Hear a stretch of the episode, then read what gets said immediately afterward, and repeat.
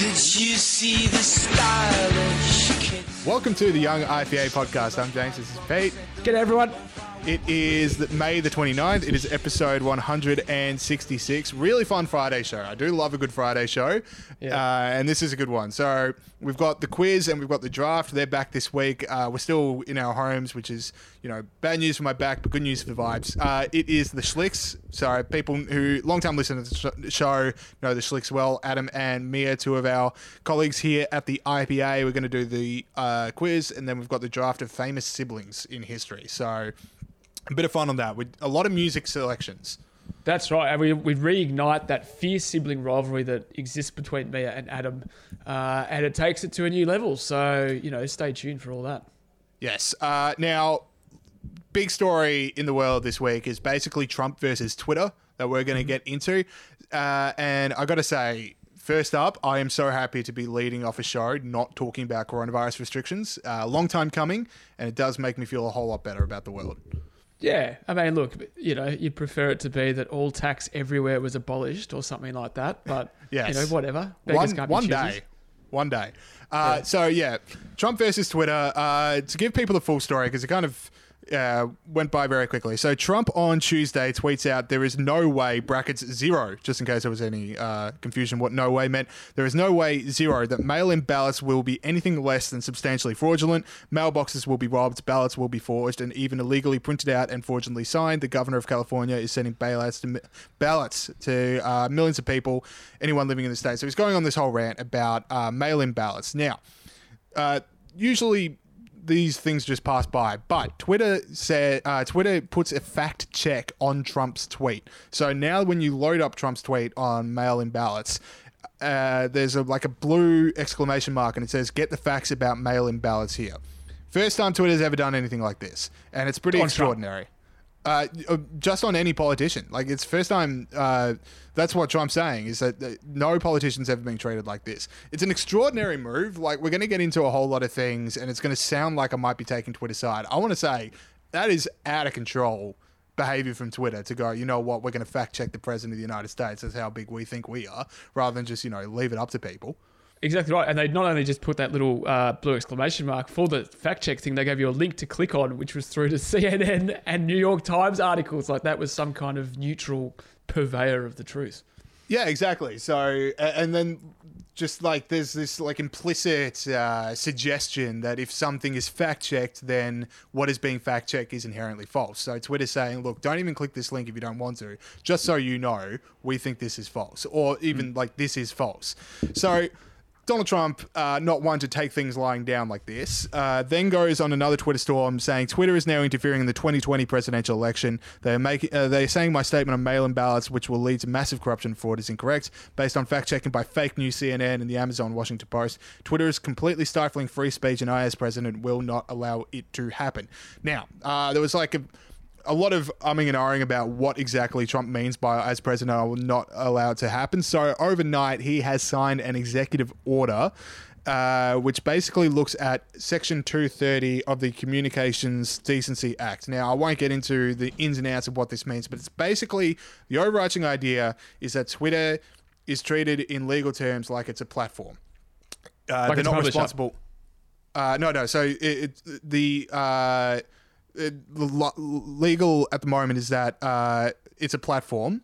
You you can say it's be- it is a publisher. Like you can say they're working Oh. like a publisher. Sorry, but yeah, in the legal eyes, yeah, the legal eyes of the USA, it's a platform. They are not legally responsible for what third parties like Trump or like, you know, I don't know, uh, who's been banned recently, like uh, the Farrakhan or some Krassenstein brothers, my favorite people. Twitter's not legally viable for what they post, and that gives them special protections that say the Washington Post don't have or that Fox News don't have. So when they start acting like a publisher, and again, like when they Twitter fact checks the president of the United States, that's pure publisher action. That's not a neutral platform kind of idea. The idea comes do they surrender their ability to be treated like legally distinct as platforms? Hmm. And that's the debate. Yep.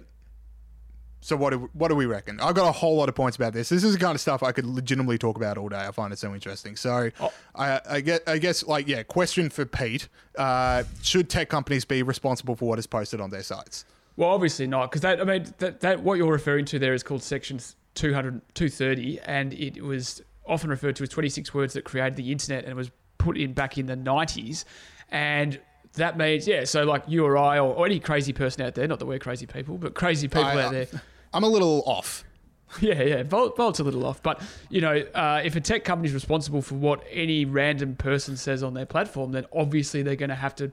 The way Facebook as we know it, Twitter as we know it, and any other platform as we know it is going to completely change because they can't afford to get sued for something that some wacko says on uh, on social media. So I don't think that this is a great move. It completely disturbs the open internet. That for all its faults is still uh, a good thing that I like and want to keep that way. What really um, what I enjoy most about this story is this image of these people sitting around in Twitter's head offices going, hmm, how can we manipulate the 2020 election and convince people in uh, in flyover states whose towns have been destroyed by the opioid crisis and you know jobs going to China? How can we get them to not vote for Trump? I know. Let's link to CNN. Not, they mustn't have ever uh, they must have ever heard of CNN before because if they had have heard of CNN, they would have read it and never voted Trump in the first place. So this is this is not achieving what you think it's going to achieve Twitter. this is achieving the very opposite. It's making people more likely to vote for Trump. That's that was my favorite takeout, but I, I don't agree with his exec- executive order at all, and I don't think there's lots of concerns about whether or not it's even constitutional. So I don't know how far it's going to get, to be honest. Yeah, uh, I'll go what I take away from this, and then I think we should just because, like, look, there, there's a lot of wide opinions about this whole thing. Even in like you know the IPA today, there's been a few uh, ideas being batted around about it. Uh, so we should at least like devil's advocate some of the stuff, so it's not just us in lockstep. But yeah, my point: when has the government ever legislated speech to make it, and, and the end result was that it was more fair? Like it was mm. just better for everyone. Everyone can just look back at the government getting involved on free speech and going like, "Well, that that was good. That Yeah. was really good." So No, I, I don't see why this would be any different. Yeah, exactly right. And you know, I mean, you're completely correct. And then what if Trump loses, or or you know, eventually he's not going to be president? Eventually, you'll have someone like Kamala. Oh, I'm saying I'm going to say a name wrong, but Kamala Harris. AOC, AOC might never make it to the White House, to be honest. But you know, I don't know about that. I don't know about that. If Imagine Bernie if can she get that far, if, Bernie can get that far, AOC can. Uh, And then she's in yeah. charge of what's on Twitter, and it's like, ooh, don't know about that. I- Exactly. So, uh, look, these tech companies like Twitter and YouTube, I'm, I'm not going to say they don't have a left wing bias. I mean, you just see the people that are getting banned and then Twitter fact checking the Trump. Like, there is clear a left wing bias against conservatives on these platforms. Uh, but then, yeah, if you take away their protections, like, you've, you've got to remember that, like, because they're left wing bias, that's going to also affect how they uh, I- interpret laws that you bring in. So if Twitter is now responsible for what's posted on Twitter, and they're already left wing at the top anyway, what exactly are the opinions that they think are going to get them sued? And it's not going to be Trump lied about mail in ballots, it's going to be. Uh, you know, uh, opinions like uh, Barack Obama was a bad president, or that uh, Joe Biden, and you know, there's going to be a lot of things written about Joe Biden that are probably going to get silenced. Like these are the opinions that get silenced, and those are conservative opinions. I think this will lead to more uh, restrictions on what conservatives say on social media rather than less. Like conservatives have used social media to get millions of followers. When you think about Ben Shapiro or, uh, you know, well, friend of the show, not a conservative, but Dave Rubin. Like these are people that can only achieve what they have through social media. So to say that conservatives can't use social media now is wrong, and to say that conservatives would be better off under more laws is also wrong. I think that's a really good point. I I'd really question this idea that conservatives have been like conservatives are definitely um, like you know by the the social media companies are biased against conservatives, but conservatives have been able to advance ideas on social media and classical liberals and libertarians that they wouldn't have been able to advance with anywhere near the same influence if it was just a cable television setup or a, or a network setup. You know, like would Trump even be president without social media? I don't. I, I want to jump on that. That is such a good point because one of Trump's tweets when he does his tirades about uh, Twitter trying to interfere with the election, which again, Twitter is trying to interfere with people's perceptions of Trump. Like, I'm not saying they're not, but Trump goes, we, they tried it in 2016. They're going to try it again in 2020. Now, what happened in 2016? Trump won, and Trump won off the back of using Facebook and Twitter to reach people in ways that no one had ever been able to do- before. And I mean, he was giving stump speeches that were getting watched by hundreds of thousands of people. Like, th- without social media, that's just not a thing. And people would have just got spoon fed the takes on Trump through traditional media outlets. Like, Trump won an election getting around traditional media, and now he's pushing us to go straight back to the way things were. Not a good idea.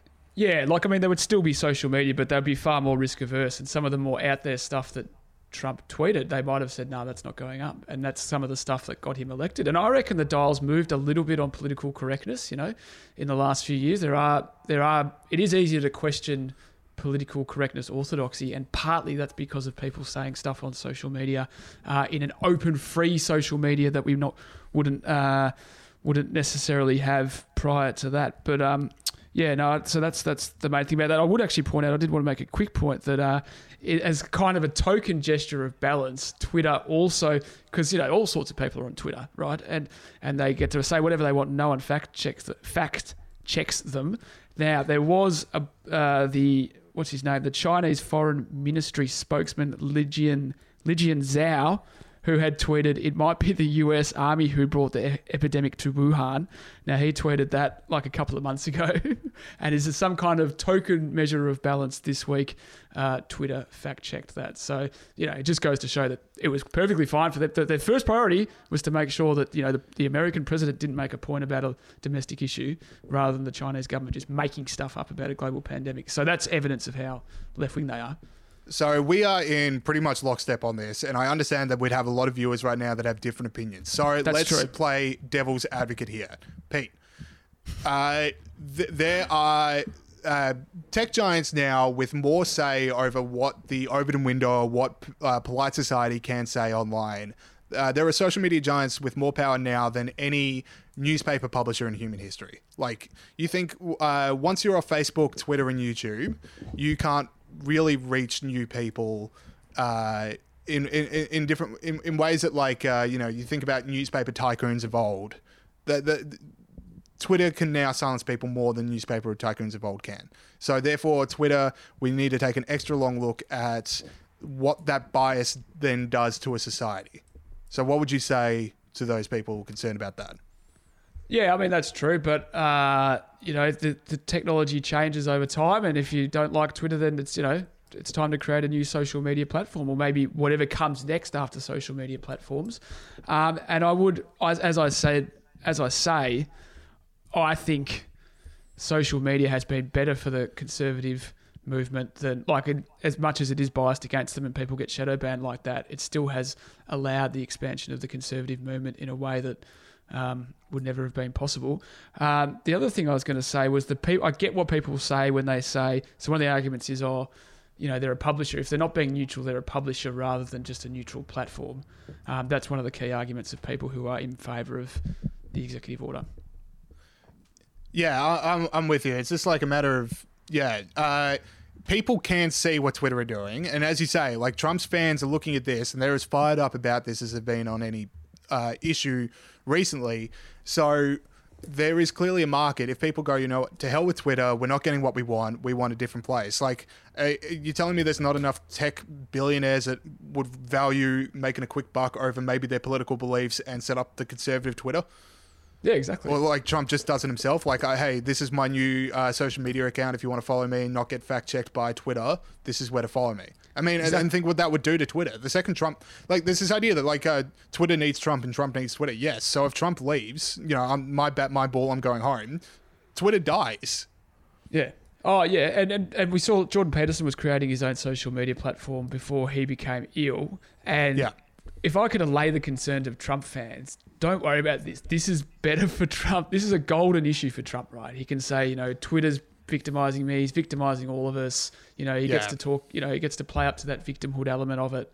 You know, this is nothing but an election. Like Joe Biden will be like, "Oh my God, why did you do this? This is nothing better than the convince more people that Well, he doesn't know what Twitter is. Let's be honest. Uh, yeah, on- Once someone explains to him what Twitter is, he'll be go, "That was probably a bad idea." don't Uh, worry, Trump fans is my few other aspects of this story uh, we haven't touched on yet uh, is so Twitter's head of integrity. Like this went a bit viral. The person responsible for the site's integrity, his tweets made the rounds to just show how biased Twitter was. Uh, his name's Yoel Roth. Here are some of the best ones. I'm just saying we fly over those states that va- voted for a racist tangerine for no reason. Uh, for a reason, we fly over them. Uh, another one, yes, that person in the pink hat is clearly a bigger threat to your brand of feminism than actual Nazis in the White House. And today on Meet the Press, we're speaking with Joseph Goebbels about the first 100 days. What I hear whenever Kellyanne is on a new show, being Kellyanne Conway, a counsel to President Trump. So, I, like, to have that guy responsible for the head of site integrity and to trust that he can like park his political beliefs to one side when they're that fiery and go, you know what, I'm treating every case on case by case basis about integrity, a stretch. And I'm not, and again, I'm I'm I'm not disagreeing that Twitter has a left wing bias. I'm just saying that more regulation on speech isn't the way to go. And then I'm hemorrhaging battery here, so this might be an interesting rest of the show. Uh, and then the other one was uh, YouTube are deleting anti-China comments. So uh, The Verge revealed that uh, as early as October 2019, if you typed in in Chinese uh, symbols "Communist Bandit" or "50 Cent Party," the comments would then delete themselves off YouTube in 15 seconds.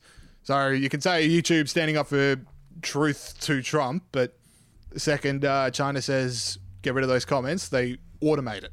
It's completely telling how much more these people are concerned by Trump than you know the, the Chinese Communist Party. So Uh, um, it's, a, it's a completely warped set of priorities. All right, so we've gone about 17 minutes on that one. So let's move on to Really? Hong Kong. Pete. Uh, well, yeah. So this is this is um, this is real repression. Uh, Chinese National Party Congress broke out in applause in Beijing's Great Hall uh, this week um, after voting the draft decision that paves the way for sweeping anti-sedition laws to be directly enacted in Hong Kong. So we talked about this on Tuesday. They were proposed laws that were coming in uh, and were going to be voted on on Thursday in Beijing, and obviously they they have been voted on. That National People's Congress is just a rubber stamp. So these are now laws. They are any acts or activities that endanger China's national security, including separatism, subversion, and terrorism. Uh, charges that are often used in mainland China to silence dissidents and other political opponents. So those things will now be illegal in Hong Kong as they have been illegal in China for decades. Uh, it basically means also that the Chinese Communist Party can set up their agencies in Hong Kong and uh, you know effectively shut down the anti uh, the pro democracy protests that are happening in Hong Kong, harass people, arrest people. It basically, according to a lot of people, makes Hong Kong China. In fact, the United States Secretary of State Mike Pompeo has notified the US Congress that the Trump administration no longer regards Hong Kong as autonomous from mainland China. So they're just one and the same now, uh, according to the Americans, uh, according to the Trump administration. And they've, lo- they've lost their um, preferential trade and financial status, which, which is part of the reason why they're economically successful. But that's secondary. The main thing is the fact that they've lost their rights that they've had for decades, that they were meant to keep under the Sino-British agreement uh, in 1997, and they're and they're gone. It's an incredibly sad thing to happen and a terrible thing to happen that a free people could lose their rights like that. They've obviously been losing them for a while, but now they've they've really lost them. So yeah, pretty pretty terrible stuff, really. Uh, yeah, I have nothing more to add than I'm sad. And also, if you missed it, we did talk about this sort of stuff with Greg Sheridan on Tuesday's show. If you haven't had a chance to listen to that interview yet, uh, we get some really in depth stuff about China's relationship with the world. Uh, there's some stuff about Hong Kong because I'm still a bit misty eyed. I do think that Hong Kong has the potential to be uh, China's Chernobyl moment of when the regime starts tumbling down. And Greg Sheridan uh, talks a bit more about that. Last thing we get uh, got before we get into the likes and dislikes. Uh, so Peter Ridd, most important academic freedom case in our lifetime. We're going to be talking to Gideon Rozner on next week's show about what he saw this week. Uh, but if IPA has been doing a whole lot of work on it. We've got two videos on our social media channels, just Evan and Gideon talking through what they saw, what the case is. The decision itself is a few months away, but you know, you can just go to our social media pages, go to ipa.org.au. You can get a whole bunch of analysis if uh, you do want to read up more on Peter Ridd, because it is so very important to the future of academic freedom and scientific inquiry in Australia. Could I just bring up the most damning thing I, I found in that? Sorry to jump in there, but the Heretic podcast uncovered that, and I just discovered this this week as I was working my way through it, that the te- the ten universities have tried to remove academic freedom provisions from their enterprise bargaining agreements. So that's pretty extraordinary. 10 universities have just on the sly tried to get rid of uh, academic freedom. So check it out yourself if you haven't already, is what I'm saying. Yes. Well, collegiality is the pathway to truth. That's always Yeah. been the case. You run through history. Likes and dislikes. So we do the heroes and villains on Tuesdays. Today is about likes and dislikes. Pete, what are you liking this week? Well, mate, this week and uh, oh no, I don't need to grab my phone. That's all right. This week, well, last night, the NRL was back, so a lot of my, you know, uh, Generation Liberty mates who are on um, are on the old social media. Uh, were tweeting and uh, writing on Facebook about the NRL was back. The That was Brisbane very up to date and current of you to call it the old social media. the old uh, the old socials. Uh, Brisbane Broncos six, Parramatta Eels thirty four. So Parramatta went Oh. up to Brisbane and got the job done. I don't know anything about NRL. I thought Brisbane really good, but obviously uh, Parra too good on this occasion. A few messages on the chain last night, which is my mates lads chat re the NRL. Obviously, uh, massive Victorian. I'm a, I'm a, I am a Victorian, and all my mates are Victorian, obviously, uh, that, are, that are on this chat. My brother goes, I've missed live sports so desperately that I'm considering watching NRL tonight. Uh, Fred, a long time listener of the show, says, Don't do it, Pat. Mother, another friend called Molly who listens sometimes goes, geez, NRL stinks. Really trying here, but it sucks. And me, NRL is the best TV sport in the world, is such a bonehead Sydney talking point. So, um, you know, it wasn't that popular that last night on the chain, but in general, it's great that it was back. Uh, A fascinating look into Peter Gregory's inner circle. I'm, uh, NRL. we're all the richer for it. We tried, but we just, you know, we tried. All right. My like this week is just basically the vibe. Uh, I just I'm liking the vibe around Australia. Uh, Dennis loose. Denuto. It is, but uh, that is the like. Uh, so we have the national cabinet meeting. I think it's like uh, it's currently happening while we do the show, and the leaks that are coming out of like here's what's going to be announced in the national cabinet meeting is basically the federal government's going to put more pressure on states to open up restrictions, especially on borders.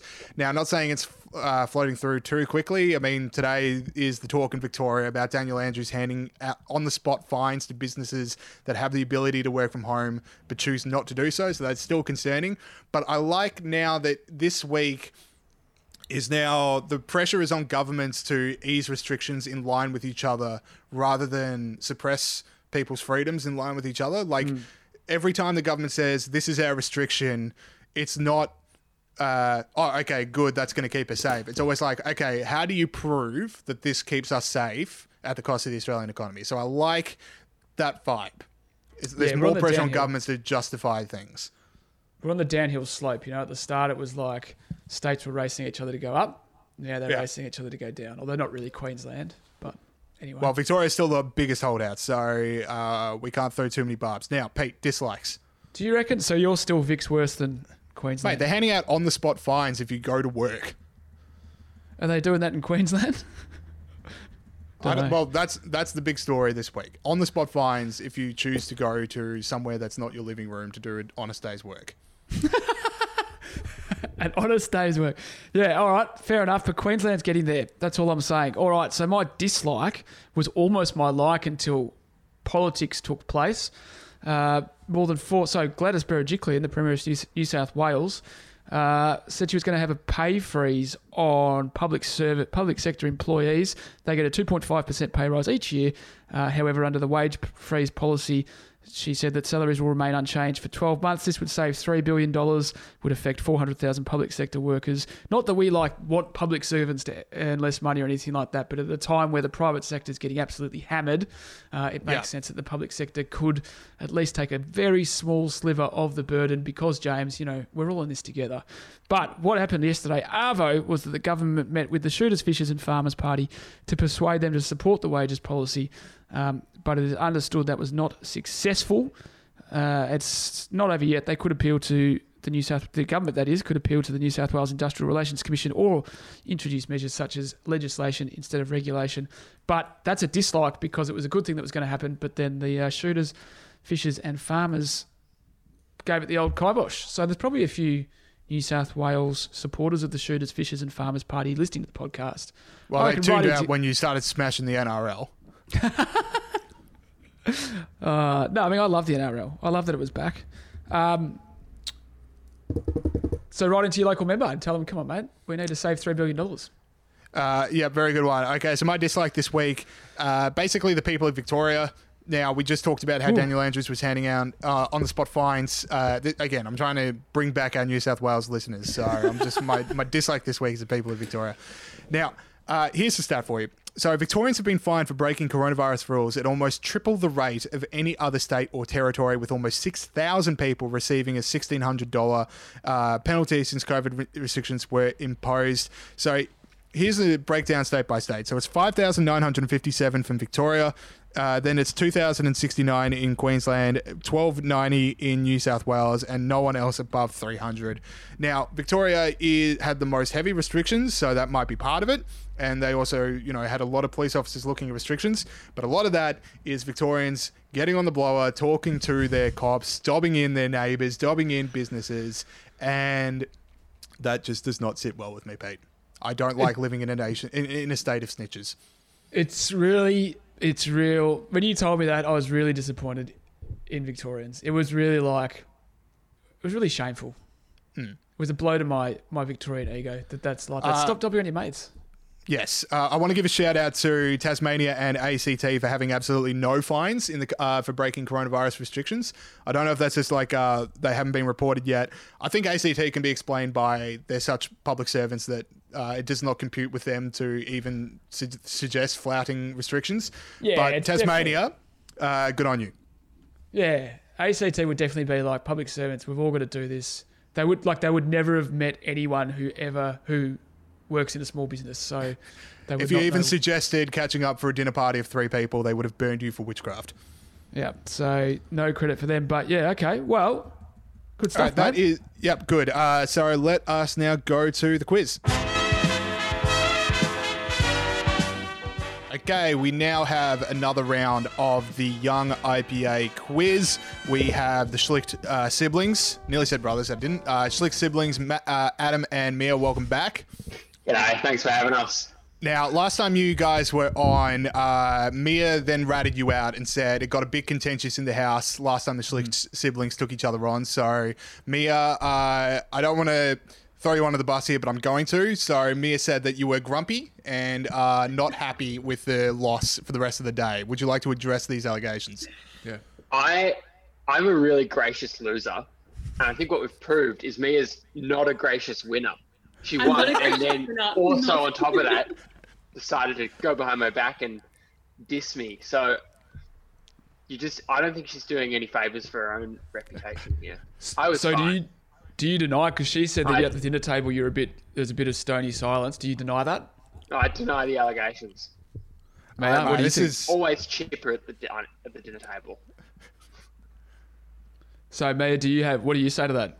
Well, I- like I agree completely. I'm not at all a gracious winner, not in the slightest. but also, Adam is not a gracious loser, and that has been Okay. proven time and time again in our board games during isolation. He always is the first one. I just don't like board games. All right, they're not, my- they're not fun. They're not fun games. He's always like, "Oh, I'm gonna go. I'm just leaving," and storms off. Board games are kids do. overrated. Yeah, they are. I'm with you. And card games. Unless they're I'm all like- about articulate. Uh, so we've got a pretty good vibe of contentiousness and bitterness already. Pete, do you want to throw any elbows yourself, just so it's like you know it's all all on the line? Uh, look, I'm, I'm not naturally a bitter and resentful person, James, but yeah, look, I mean, I, I just think that I'm going to win. So that's that's adding to the to contentiousness from my end. I reckon you could have gone a bit harder. Now, uh, there's a few things we need to address at the start of the show. So first up, apologies for for getting the Who Am I last week. Bad sign by me. I will get better.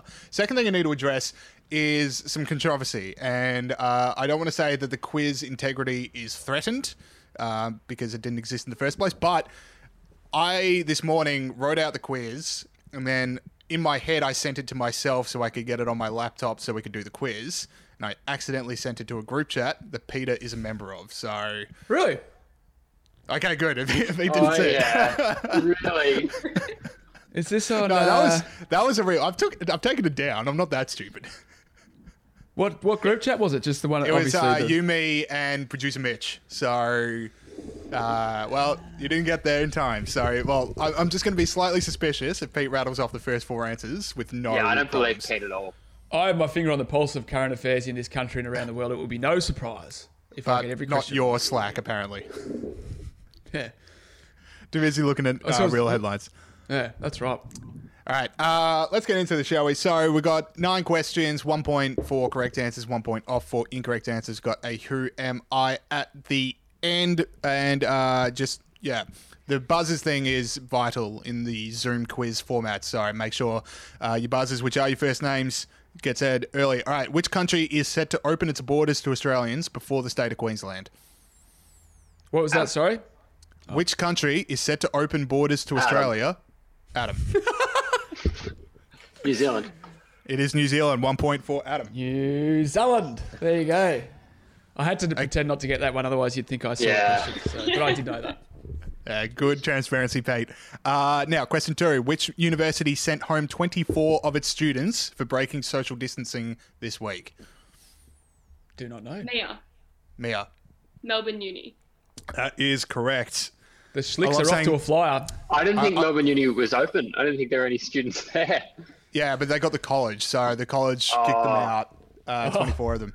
What I like breaking- is uh, I, I really like saying Melbourne University because it's technically the University of Melbourne, which is what someone that goes to the University of Melbourne and is really proud of it will tell you. So it's always just a good way to just slightly get under someone's skin, just to say Melbourne University. So You good. You got them, James. They're reeling Yeah. after that. You know. Well, Mia brought it up. Mia brought it up. All right. Uh, now, uh, how many fines have been handed down in Victoria since social distancing restrictions were imposed closest to the pin? Well, roof seal. Favorite. Well, it's closer to the pin, but I don't need these guys. Don't need to bother because it's six thousand. It is correct. You weren't getting much closer than that. Exactly on the like exactly six thousand. Uh, it was like Uh-oh. 5997. I don't have the exact number in front of me, so closest to the pin. The integrity's Adam- falling apart. Look, I was gonna guess five nine nine nine. You know, He would have as well because he's going a to guess snake. 5997. So that's my tactic. It's, These two Think it's- snakes would have actually done that, like in their defense. I've done it before Yeah, it's in the a sh- quiz. Uh, no, the Schlicht uh, the Schlicht tactic is to get one answer right at the start and then go silent. So now that they both have a point, it's about to get very quiet up in here. I reckon. So you, Pete? Uh, now, according to IPA research, what is the like? Uh, okay, so there's the real unemployment rate that gets said. Now, according to IPA research, what is the r- revised unemployment rate after taking into account people working zero hours who don't meet unemployment criteria? Again, not the most fun question, but something that people should know, just so we're all on the same page about what an we're up against. question. Adam, Bit of a stab. Seventeen point five. Is does it anyone close, else? closer Let's to the go pin? closer to the pin. Let's Yes, go closer good. to the pin after. You go, Mia. no, after you. well, I was going to say it's nine point five percent, James. Interesting. And then Mia. I'm going to say 13.5. And wait, what was your guess, Adam? 17.5? Seventeen point five. Uh, okay, I'm not very good at maths, but Mia de- gets it because it's 15%. So only 1.5 I don't know where I saw that. All right. Oh, Uh, you should be a politician, Mia. You can you just go climb the ranks with this. You know. All right. Uh, now, the JobKeeper and JobSeeker stimulus packages, we found out that uh, JobKeeper, we budgeted a bit more than was actually needed. How much was the figure off by? Oh, roof, roof. Roof. Sixty billion. That is bang on the money. No need for closest to the pin. Sorry. okay, quick score check. We got Pete on two. We got Mia on two. We got Adam on one. This is so much better than last week. Last week, I've got to say, that was interesting. Like, it was fun. And thank you to Renee and Julia for coming on. But that was an interesting quiz for uh, people getting the right answers. Uh, Sometimes right. a really low standard game can be the most interesting game. You know, two bottom I- I- teams fighting it out. I'm sure that's what you tell yourself a lot. Uh, now, what, what? Why was Elon Musk forced by a Californian law to change the name of his baby, which was like, I, again, I should have, I, I should know how to pronounce this by now because I keep making fun of it, but it's like the XAE A12. Exact. Yeah. What did you say, Mia? No, that's just the kid's name is X Ash. X Ash, that's the one. Sorry, why was Elon Musk forced by Californian law to change that baby's name? Well, I'll have a stab at this, James, because Go ahead. I think I can probably get this right without really knowing. And that would be that certain places in the world have rules around parents giving their kids weird names. And, and California is one of them. I needed something a bit more specific. Like, what was the law Because the question is basically child was, uh, no, it's not child abuse. Um, do you know in some countries they actually have lists of names that you oh, that you have to like authorized names that you have to give them? I think Really? New Zealand has that actually. Like New Yeah, Zealand, in- you know. Uh, I don't. I think this has been repealed, but in France, you used to only be able to give your kids the names of saints or something like that. Anyway, Anyway, so that's not related to. Well, it might be related, but I, I think because. Yeah, I don't know. Is it hard for like you know if, if they get if the kid gets pulled over by the police, it's the police can't don't know what their name is if they look at their license or something. I don't know. James. uh, it must only consist of alphabetic characters, so you can't have the number twelve in a name, which is why the name was changed. Now, uh, next question: How did they solve this? What Would you say Hard sorry? to solve it. Did Yes. they just take Mia? Mia, Did they just take off the 12? they did not just take off the twelve. Uh, Adam, I'm going to stab in the dark. yep, They just spelt it out. you're close, but it's not the right answer. We're getting closer. We're warmer. Oh, I reckon I know, but I don't know if I want to go. Are you allowed to go again or are you out? You are, you are, but you will risk another point loss. Oh, wait. I don't know. All right. No, no one knows. All right, Mia, I reckon do it. All Oh, right. you're not going to say it? I'm going to all say right. Roman numerals. That is correct. It is Roman numerals. There you go. Good recovery from me there. Good recovery. Very, very, very good. All right. Uh, which famous sports tournament announced it is going ahead with fans in attendance this year? Uh, This roof, week. roof. They, roof, roof. We actually talked about this, so I'm added a bit of an advantage. But the French Open. Yes. And I cannot wait. Uh, it's just like we've already talked about this in the show, so I won't go over things, but the level of positivity about sports coming back makes me so happy. Now, uh, back to Elon Musk. So the launch of SpaceX was delayed this week. Why? Jeez, Mia. a lot of Elon Musk. Mia. Um, because there was bad weather. I think specifically there was lightning or something. Well, I'll give it to you. So, uh, that is correct. How annoyed do you reckon Elon Musk is that he can't control the weather? Like, he spent the rest of that day going, come on, there's got to be some machine I can invent. I follow Bridget Feddesy's Twitter account as well, James. And if you keep stealing gags off her Twitter account, I'm going to tell her. Yes. Uh, damn it. All right, sorry. Uh, coming into the Who Am I, uh, we got Pete on three, we got Mia on three, we got Adam on zero. Uh, everyone can still win. And Yeah. here we go. I'm going to drop the, uh, the, like, I died this many years ago because I'm not good at maths and I usually just think I get it wrong. So I'm just going to say this instead. I died on this day in 1431 That is for better. five points. Because the It first thing you do is work it out, and it's just Yeah. a waste of time. And then I'm just sitting here going, like, I reckon I got that wrong. Died in 1431. Yeah. What's the score? I guess we're all about equal. Uh, three for Pete, three for Mia, zero for Adam. So Adam, it's all on you for the next two. All Some about more equal. equal than others, as they say in Animal Farm. Good, uh, point. literature reference. Yep. Uh, I don't know, James, the answer to this question. Flex on him, Pete. Uh, anyone want to take a stab for the? All right. No. So for four points, Adam, your last chance to take the clear win. I was 19 years old. 1431, did you say? 1431, 19 years old. Ooh. So he's, he or she has had a big impact in 19 short years. Yes. Feel old yet? No, I think Mia's still got Mia's still got time to overtake it. but uh, it's long gone for Pete and I. Yeah. But, you know, you don't want to peak too early. Um, I, yeah, I don't know who this is. Uh, so Adam, do you want to take the stab for the undisputed victory? No, I'm out. I got no idea. All right, f- fair enough. You can so still for win three points, shootout. for three points, it was a French soldier. A French soldier, 1431. Yep, 19 years old. Oh, French soldier. Who's that? Yeah, no, I don't know. I feel All right, like it'd, be, I it'd, it'd give it away if I sit said it. I think I'm going to sit on the fence. Sit on the fence. Yeah, Interesting. I reckon I've got Adam, go is for your it, last mate. chance, Because Adam. like, i- Nah, if you don't get it, I got no idea. I'm bad at the who am I. I've never even I've never even guessed who am I I. think you getting got harder. one once. No, I Yeah? reckon you got one once. Oh, let's say I did. Just say, Alright. like, you know, Zidane. Zinedine Zidane. Or, um, yeah. No, so, okay, well, Adam's out. That's unlucky for Adam. Be a frosty Alright. dinner table tonight. But anyway, Uh, okay, so for two points, this surely will give it away. I was burned at the stake by the English. Uh, oh, I know who it is. Mia knows. She knows. Mia, What's that? Oh, Mia. I was meant to start googling it. That's cheating. Joan of Arc. It is correct. Mia gets That's it. a- Mia wins a quiz. It was on the tip of my tongue. I Pete cannot wait for apart. dinner tonight. Cannot wait. I'm not home tonight. It's all right. Yeah. Other plans. Adam's out. Get out of there. Yeah, there. very quickly made other plans. All right, cool. Uh, thank you to Adam and Mia. We've got more show for you coming up after this, and then Adam and Mia are going to join us later in the show because we're going to draft siblings in history. Sorry, Pete. That is a very late loss for a quiz. I always hate to see someone go down in the Who Am I section. So close yet so far. Yeah, look, that's all right. Mia plays it pretty hard, so she deserves the win. I did note it was the first time you've chosen a woman as a Who Am I, so it's good that you are. I don't no think that's hate- true.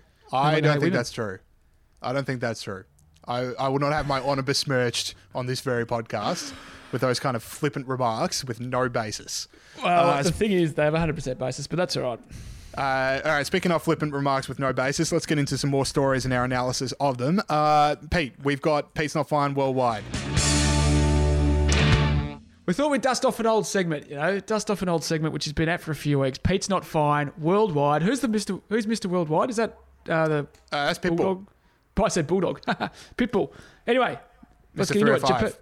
Japa- Jade. oh no, Jap- Japanese theme parks have asked people going to the theme parks not to scream. So, among the recommendations, thrill, thrill seekers will be asked to wear masks, fair enough. Refrain from vocalising loudly whilst on roller coasters, James. Uh, ghosts lurking in haunted house should maintain a healthy distance from their victims. And those dressed up as stuffed animal mascots and superheroes should not shake hands or high five. Uh, also, and they specifically mentioned this, superheroes engaged in fights to the death with evil villains should also avoid whipping up support from spectators to avoid screams. So they're very serious about that, Japan. They've had a really great record with coronavirus. You know, I'm not saying they're wrong here, but um, there you go. No screaming at Japanese theme parks. if Japan can get supervillains to uh, respect social distancing, that is that, that nation has come a long way since the last Godzilla attack. That's for sure. Yeah, well, why, they should have just asked. They should have just, you know, told them there was a, a hygiene threat. Yeah, I'm not that exactly. familiar with Godzilla, so you're going to have to Uh, carry this bit.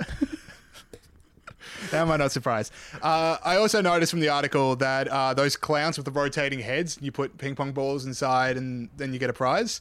They're still allowed to have open mouths the entire time. So again, it's just in regulations. It's all about who you know. Can you Those clowns are connected. No. I really enjoyed that. It was one of my favorite ever podcast moments. But for those Uh, listening, Bolt did the whole did did the clown like he showed. Oh no! There it is. So to jump on YouTube if you want to see Bolt being a clown. Uh, yeah, I also I, I didn't say that the ghosts were asked to socially distance. Uh, I'm I'm pretty concerned that coronavirus has been found to have uh, human to supernatural being uh, transmission. So that's that's a bit concerning if we think we're winning the fight against coronavirus.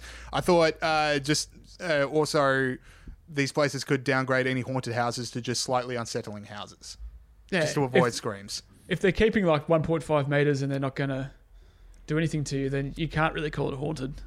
Yeah. So I had about 45 other jokes, but um, I'm going to move on to a different story because none of them, none of them are as good as I think they are.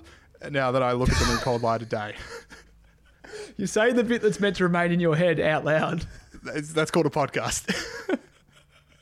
Oh god! The ones I said, I'll, I'll defend the ones I said, but the other ones I'm like, ah, that's that's it. I, I could save that. All right, last story I want to talk about, and it's a sad one. So if everyone just wants to bring down the energy a little bit, North Korea, the North Korean state media has admitted that Kim Il Sung did not have the power to teleport. I don't know if we want to give people the opportunity now to call a loved one and just recalibrate uh, their opinions. I know that's a huge betrayal. But uh, Kim Il sung, who ruled North Korea from 1948 to 1994, uh, in the official North Korean paper Rodong Shinmun, there is an article called The Secret to Teleportation, and it has revealed that Kim Il sung did not, uh, as was once propagated, uh, use a magical skill of uh, teleportation to lead his guerrilla forces to victory against the Japanese. I don't know. If you can't trust North Korean state media, who can you? in this crazy day and age, you know, where's the bloody Twitter fact check on that? You know, Yeah, where, where, I want to that's see what I want to know. All right. Uh, now, Pete, you had an idea with this story that I liked. Well, what, what I think we should talk about is that headlines that will appear in the Australian media in 60 years' time. So this was a legend that went around in the 1940s, what, what James is talking about. Let's run through some headlines we think will occur in the Australian media in 60 years' time. Do you want to kick off or do you want me to kick off? I've got three. Uh, happy other way. How many have you got? I've got three. You go first. All right. Uh, well, first one's an obvious one. Uh, I reckon in 60 years' time, the Australian media is going to admit that Tim Pallas and Dan Andrews did not know better than every other leader that signed up to a Belt and Road initiative. Oh, I bang. think, uh, I think they have always been like, uh, these are the guys that can get a deal done, and they'll have to admit, uh, actually, no, that was not the case. Yep. All right, I'll go now. Woke hashtags did not make you a good person. Oh, oh dear. That's that would be very damaging. Uh, I've got uh, articles that are basically why isn't the mainstream media talking about uh, insert topic here? But when those articles appear in the mainstream media, those those do actually prove that the mainstream media is talking about a topic. Gee, that's that's a pretty catchy headline. Both sides do it. Both sides do it. Like, why isn't mainstream media talking about this thing? Yeah. Mainstream media is talking about this thing. Like, you're currently talking about this thing. Yeah. Okay. You might have that one needs a bit of work, mate. It needs to be like six words. Uh, Australia's not all horrendous racists after all. I think in six years' time, they'll still be pushing that one. Potentially. Only stop beating a dead horse when you admit that it's dead. And I don't think the Australian media is going to admit that anytime soon. Yeah. Uh, last one. I didn't know we were doing actual headlines. I thought it was just like uh, the media just admitting to things. So, public outrage stories that rely on four tweets with 10 likes uh, don't actually reflect the public's mood about a particular topic. Like uh, this week, there was a pretty good example with uh, the Jimmy Fallon blackface scandal. I know the news.com.au headline on it uh, basically featured seven tweets about it. Now, two of them were very popular, and I'm not defending the sketch by any means, but the other five tweets that they said, you know, like showed public out- outrage at what Jimmy Fallon did had 10 likes between them. And like, that's that's not a lot. The worst that of, of, at those these days is the footy media. They'll be like fans, you know, reacted. There's a fan backlash to some comment some journo made, and it was you know two tweets. Yeah, not a backlash. that's too Not big. a backlash. Uh, my those. final one. Get Twitter on those. Yeah, where's that? Yeah, yeah, I wouldn't mind them fact checking backlashes. Anyway, my final one, and I'm surprised it's still there, is the government can't really change the climate. Bum, bum, Again, they are still going to be pushing that for 60 years' time. No, they won't. That's my thing. In 60 years, we'll be like, do you remember when we were young? Everyone used to think that, you know, climate change, blah, blah, blah. The climate does change, mate. Yeah, yeah, you know what I mean. Yeah, but I'm saying like uh, they'll just find a new way to push for their policies. Like uh, that's the thing. Nah, And there's a reason well, global warming became climate change. It's because you can do whatever you want and you can still push the same policies. But there's stuff that we look back on now that we go, can you believe everyone used to think this, like back in the 1920s or whatever? Yeah, but That's people still believe in the will be. population bomb. Yeah, well, I guess we're just both providing examples of our arguments. Yes. Almost like a debate. Interesting. but like, I think mine will be one of those. You know, people used to. I can't think of an example which is harming me, but you know, people used to think that I don't know X, Y, Z. People used to think the king Global was. cooling. I'm trying to move away from the, the climate to, as an example. Oh, okay. People used to think that the king was chosen by God. Now, Morgan Beck right- still yeah. thinks that. You're falling back on the divine right of kings. That's what I'm going with. And now everyone says a couple of people think that. All right. No, that's But- fair. F- few people Not- believe in the divine right of kings anymore, especially now that the North Korean leader can't teleport. There's even less uh, evidence to suggest that there is a divine right of kings. All right, Not that example. is Not the best example. that is it for the show this week. Unless Pete, you want to scramble for another couple of seconds. Nah, that's all right. That'll do. All Let's right, put him uh, out of that the is- misery. That is it for the show this week. Thank you Terry. Oh no, wait, we've got the draft coming up. Okay, uh, at the end of the show, we love to do a draft, and this week, with the Schlicht siblings on, we thought, why don't we look at famous siblings in history, draft those, what is the best, uh, who can create the greatest mass of family members, I guess. So, draft order is going to be decided by the quiz. So, Mia's got first pick, then Pete, then Adam, and then I have got the fourth pick. So, hey, Adam, don't don't sulk. I've got the fourth. All right, we're all we're all in this together. Uh, so. Uh, I'm pretty happy with my list. Got to say early on. So Mia, who is the greatest pair of siblings of all time in your mind? Just before we do this, sorry, before Mia jumps in, can I please clarify? So, do these people become your friends, or do you get to spend time with them, or how does? No, I think that's just like uh, recognition of greatness. Just you know, the best siblings of all time. They can be your friends, and I'm sure be- like endear yourself to them by making them your greatest of all time. But I, I don't think it's like the dinner party we did the other week. Okay. Noted. I'm sure they want to be your friends though, Pete. If they watch. Yeah. They don't know what comes with that though. Heavy Probably lies an the admirer crown. from afar. Heavy lies the crown of Peter's friend. All right, Mia, greatest sibling of all time. Hit us with it. Um, well, just before this started, Adam specifically requested that I didn't pick a certain sibling. And I was going to do it just to annoy him, but I figured after his loss, I'd give him a break. So I won't do it this time, Adam. But my pick for the greatest siblings, I'm going to go with the classic Australian family, the Hemsworths. Strong pick. Yeah, like there's an easygoing family, very down to earth. I like them because you know they're big Hollywood names at the moment, but they don't try. They're not like the other celebrities who are trying to you know push their political views on you or their climate change views or anything like that. They just they've got their house in Byron. They go out surfing. And that's I don't know why you're not mentioning as well. Mia and I, oh, we, mum, our mum used to babysit the Hemsworth brothers, and so we technically met them when we were born. They came and visited us, both of us, Well, technically. at the technically, same time, obviously. But when we were born, they came and visited the hospital and picked us up. So Thor has picked us up. and on top of that, Liam's Hemsworth was my first kiss. Because he kissed me. Really? Whoa! No, this is a Yip App scoop like none other. no, I'm gonna say favorite Australian family right there. Stop the draft. Mia's won. How do you?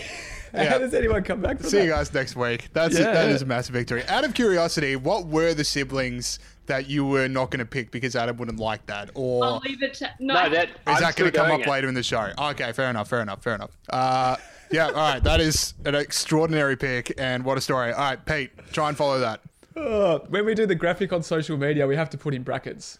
First Mia's kiss. first kiss. Yeah. uh, okay. That's really not the animal trying. Okay, so mine, obviously, now everyone knows I've chosen these guys in like five of the quizzes, but my favourite band of all time is Oasis, so the Gallagher brothers, despite the dysfunction that comes along with it. Uh, No sibling- one saw that coming. Yeah, greatest rock band of all time. Couldn't have done it without Noel, couldn't have done it without Liam. But they're also the worst siblings ever because they broke up the band. They had potentially the best band in history, and they broke it up. Yeah, I take your point, Adam, but I think that's part of their like they couldn't the destructive energy that drove all those hits had to burn out at some point potentially. But you know, I take your point. They were crap. I mean, by then they'd really dropped off a bit. To be fair, Yeah. you know, they weren't. pumping No out, diamonds so- without pressure. You need the angst. Yeah, Bolt's big on that. That's why I'm he's big so on that. angsty. Yes, uh, I lean into it. Now, Adam, uh, your pick. Well, I actually had the Gallagher brothers in my list, and Oh. I just presumed I was I was just not gonna like I don't have any spares because I didn't think anyone would choose mine. So I'm down. To You didn't think Peter Gregory was going to choose the Gallagher brothers. Like, if you Not met the man. I was only worried about Mia stealing mine, and so anyway, so my number two, the Jonas Brothers, mainly because there's a lot of musical siblings, but there's three of them, and I only realized about actually last night when we were talking about this, they're actually brothers. They're not just friends that say they're brothers. They're three brothers. That isn't their title though. like it is the Jonas. Yeah, Brothers. but like you can say you're brothers. Yeah, the mamas and the papas weren't each other's mothers and fathers. Do you know there's a fourth Jonas brother? Yeah, and they didn't let him in the band apparently. That's crazy. That's so mean. Even Poor oh, just bloke. give him the tambourine or something. So, is that so? Is it just to clarify? Is this the one that you told me not to pick? Yep, I really like the Jonas Brothers. So you just pulled rank as Big Brother and said, "Mia, Yeah. you're not allowed to pick this one." That's not how the draft works. She didn't. I like. She was like, "Who? Who's your top one?" And for some reason, I told her, and then she was like, "I'm going to steal it off you." So Oh, it's not like okay. she So it's- came up with it herself. It was me being a snake as usual. He usual. was being a snake. So Uh, like- now, Ad- Adam is a fan of deep Melbourne indie music. Now, where do the Jonas Brothers fit in the history of deep Melbourne indie music? I'm just wondering. Yeah, I've actually gone out on a bit of a limb here because they're not that deep Melbourne indie, are they? I have Uh, I a wouldn't- few.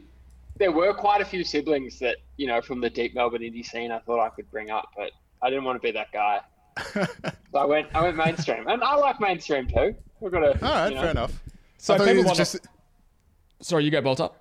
I was going to say, people, uh, yeah, might not know that Adam is Oh. the kind of guy that if he goes to a concert and there's more than 25 other people there, uh, he's walking out. And it's not Too fun. mainstream. Too many people know him. And now with coronavirus, you might only be able to go to gigs with 25 people. So I'm the only one. You won't be able to go tell. gigs. Yeah, you won't be able to tell. For Wait, those do I that like don't these know, guys or not? For those that don't know, Adam is the lead singer. No, not the lead singer. No, he's he's in not. So Fox.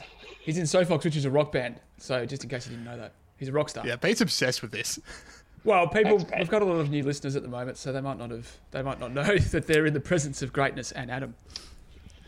All right, uh, my I got two in a row here, so uh, I am going to go. Look, these aren't the best siblings, uh, and I wouldn't say they're my favorite, but I've just got to go impact on world history. Cain and Abel. I mean, pretty big impact introducing the concept of evil into the world. Uh, the first murder, uh, real trail- trailblazers in that area. So I'm going to go Cain and Abel. They didn't introduce evil. Evil was the serpent, so you're going to go to hell for that. but um, but yeah, no, good choice. Still think uh, first murder's got to give you something. Uh, now, do I want to go history or do I want to go? Okay, my next one, uh, I am going to go the Coen brothers, my favorite filmmakers. Uh, their movies are the best. Everyone should watch them. Fargo, uh, No Country for Old Men, all the others, all the hits. Coen brothers, they're my number two pick. So you're sort of two picks in, no comedians yet. Are there any comedian Uh, siblings? Uh, not. Not very good ones off the top of my head. I could have just picked Conan O'Brien and just one of his siblings, just so I got Conan O'Brien. But uh, Coen Brothers, you know, some of their movies are pretty funny. Fair enough. All right. I'll- I'll Uh, accept back to Adam. Is it? Wouldn't it be? Oh no, it's Adam. Yeah. Snake draft. Got lost in the snake. Okay. Ah, this one, I'm not sure if this counts or not. So, fantastic band, the White Stripes, Meg White and Jack White. Now, what's weird about them is they told everyone that they were siblings and went public about being siblings. That was their whole thing. But it turns out they're not actually siblings. They're married. Well, they, they got divorced, but they Yeah. were married. And they just told everyone they were siblings. But in my mind, they're like honorary siblings. So they're still my pick. That's I weird had them on my feelers, short list for the same reason, just the honorary nature. By the way, They how really weird is it? to be siblings. How weird is it that like they got divorced before they became a band, like Yeah. before I they were famous? I still don't think that's the weirdest thing. I think the weirdest thing is that they were married and then they told everyone they were related. That's got to be weird. Yeah, that's up there. Yeah. That's What do you? That's there's so many things I want to unpack with that. Yeah, Uh, there's a lot going on. But you know what? They're okay. Yeah, They've made your list, so yeah, they're, they're in my list, so good on them. They're a D still band. one of the gr- D still one of the great albums of all time. Uh, all right, over to the roof seal.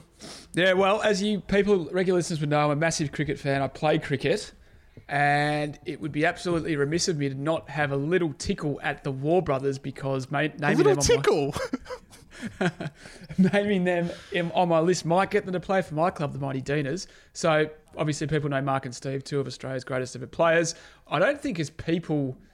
Like they're, the- oh look, I don't want to say things I'm going to get sued for, but I don't, I don't, I don't reckon I'd be. They're really not coming to your cricket club now. They'll just see the graphic. The I don't think they're like the greatest. Like you know, Mark was a bit prickly. I reckon Steve was a bit prickly as well. But as cricketers, they were fantastic. And the thing about the Waugh brothers is they've actually got a little brother called Dean Waugh who played a little bit of first class cricket in New South Wales. So you're getting, and there might even be one other. Anyway, you're getting three or four cricketers down to the Deaners. We avoided relegation by 0.07% this year. We're going all the way next year. We're going to have four Waughs in the team. Here we come. I have often said that 2020 was the year of the Danas. Uh, if you had to pick between Mark and Steve, which one would it be? Well, Mark Waugh had more natural talent, but Steve Waugh had more uh, guts. So Steve Waugh. Oh, Steve there we go. And was, you know, obviously a great skipper. 200 in Kingston, Jamaica. Come on, mate. Kurt, told Curtly Ambrose where to go. Uh, I know four of those words, and I'm proud of myself. All right, Mia, you've got two in a row. Two in a row. Oh, okay. Um, well, I'm going to go along with this musical theme that we've got going. One of the most iconic family bands, I'm going to say, the Jackson Five. Oh, good oh, pick. good one. Also, because, well, our family has five siblings as well. So I feel like we are in some way the Jackson Five. We're all very musical. Um, the one limitation to our band is that everyone plays the same instrument. so which is a saxophone, except for me. So I'll just be Michael Jackson, and then everyone else can play the saxophone. Hang on, do You all just four have of your to be the most talented of them all. Yeah. all, all siblings play the saxophone. Is it different saxophones, or is it like No, you know, is one the all- bass and the other No, treble? we, we all play the tenor saxophone. Oh, What brought this about, Adam? Or me? Um, well, I think I I started playing it first, so they all copied me. I'm the oldest, so Is that they true, just wanted Maya? be me. Yeah, no, Adam did start. Adam often started the musical trends, and we all just kind of followed. So that's. But Adam and I did musicals together. We both we did some guitar um, performances together. So I reckon our family could do it if we just kind of you know had some more instruments going on other than saxophone. what I like Yeah. about getting the Jackson Five is that you also get uh, Janet Jackson, who's not a member of the Jackson Five, but in the family. So yeah, you can have people sub in. yes, And she's pretty famous. She's probably Like arguably the second most famous one out of all of them. I don't Just reckon it's an argument. Yeah, I reckon Yeah, uh, far and unarguably. away. I, I, uh, my apologies to Tito Jackson, but uh, I'm sorry, you know Janet. She did get caught um, lip syncing recently, though. Oh, really? People weren't. Yeah, people weren't happy. Oh no. All right, and then Mia, your last pick. That was Bolt's reaction then. oh no! All right, last pick. next one. Really shook him. Um, my last pick is so I think along this thing with so Adam and I obviously clearly have a bit of a sibling rivalry going on, but at the end of the day, we are quite you know we're on the same page a lot of the time. So I'm going to go with Venus and Serena Williams because they have a huge rivalry on the court, but off the court, they're always like supporting each other. They always say how much they respect each other's game. So, and I think they're just, you know, powerhouse. So I'm covered. I've covered my musical basis, my acting basis, and my sport basis. So my list is perfect. Well rounded. well, perfect. It's a well rounded list. Yeah, well, you know, the, the Williamses would have heaps of money. Do you like tennis? Um, I used to play tennis. I wasn't good at it, but They've probably got a tennis court that you could practice on. That would be fun. yeah, the, if I'm friends with them, sure. Yeah. Pete's very hung up on the idea of being friends with them. Uh, now, Pete, your last pick, In my mind, I'm now friends with all these people. Um, including the Waugh Brothers, who you secretly think are a bit prickly. Yeah, not secretly anymore, but yeah. Um, so my final pick, oh, I can't decide whether which direction to take this in. Uh, yeah, okay, I, I've, I've decided my final pick are the Schlichts. So Te- pandering. get- Pandering. get- now, how many of them are? There's like 17 of them, isn't there? How many are there? It's five of us. Five. Okay. They all play the saxophone, which is great. Uh, Except Maya. You know, the, oh, does Maya not play it? Yeah, Mia's the only one that doesn't. Wait, I'm the lead. I'm the lead in the band because they're all behind me with the saxophones. That's right. Mia Yeah. Okay. and now five saxophones. That's a, Yeah. that is a concept album. No, because they're fun loving. They're cool. They're much like they're cool. I'm not a very cool person, so I admire people that are cool, and uh, that's what I'm going with. oh, thanks, Pete. No worries, mate. It's uh, Okay, you know. and then last pick for Adam. All right. Well, I'm actually surprised this one hasn't been said yet, and I think it gets extra points because they're identical twins. Um, I'm going to stick with the music theme. The Veronicas. Has this not been said? I was privileged enough to see them live at the end of last year, and they are still on the top of their game. Excellent. How many death circles were in the Veronica set? An unbelievable amount. For I people that don't know, what is a death circle? it's just kind of so you're in the the big mosh, you know, you're all chucked in there. This is a music festival, and then all of a sudden, like a whole group of you like spread out into a big circle, and then kind of like at key moments of the song, you all run in and punch each other as hard as you can, and it's fun. yeah, it sounds fun. Can I ask? sounds, sounds like my favorite way to spend a day. Is there is there a thing with your age group, Adam and Mia, to, to kind of ironically, or maybe not ironically, be massive fans of the Veronicas? Because it feels like there's a I lot don't think of it's Veronica ironic love. at all. I really like them. Untouched is a banger and always will be. Like, just there's good. no two ways about it. What about you, Pretend Maya? you don't. what about you, Maya? Well, I like, and also they're so versatile. Like they perform untouched in like heavy metal style as well. Yeah. in all the ways. And they, They were did it at a death concert, a death metal concert. So they're opera, they're doing everything. It's not ironic, not at all. Did they get kicked off a plane recently? Yeah. They're What do Yeah, they they're do? fun. Oh, I don't know what they did. Just I rock and roll. Yeah. They're just standing up for themselves and their fame. They know what they deserve. Alrighty, the Veronicas. Write All it right, down. my last my last pick. Uh, I'm gonna go two of my favorite people. Uh, they're no longer on Twitter, but when they were, it was the golden no. age for the website. The Krassenstein brothers. Oh no. Uh, no two people have ever made me laugh uh, without knowing anything about why they're so funny. These were two people that would just their job was to reply to Donald Trump's tweets. And then 500 people would just dunk all over them and call them names, and they would get really offended. And then they started a podcast where they just ran through the insults that people sent them and just read them out and didn't respond to them, except just to go, that's mean. Uh, I miss them every day. I'm hoping that Trump's executive order somehow brings back the Krassenstein brothers because I need them back in my life. So the Krassenstein brothers, they're my final pick. Who was it that retweeted them the other day? They're off Twitter. They're banned. Not retweeted them. She, oh, it was uh, that woman from Will and Grace. Oh yeah, yeah. Uh, She- Debra Messing. She retweeted like one of not retweeted, but tweeted one of their articles or something about Tara Reid. Yes. Uh, Cool story, Pete, Pete. finding a way to bring that story back into the end of the quiz. Yeah. Uh, let's just uh, uh, navigate around this and uh, just say, all right, that is it for the draft. And thank you to Adam and Mia. A lot of fun, and we'll see everyone next week.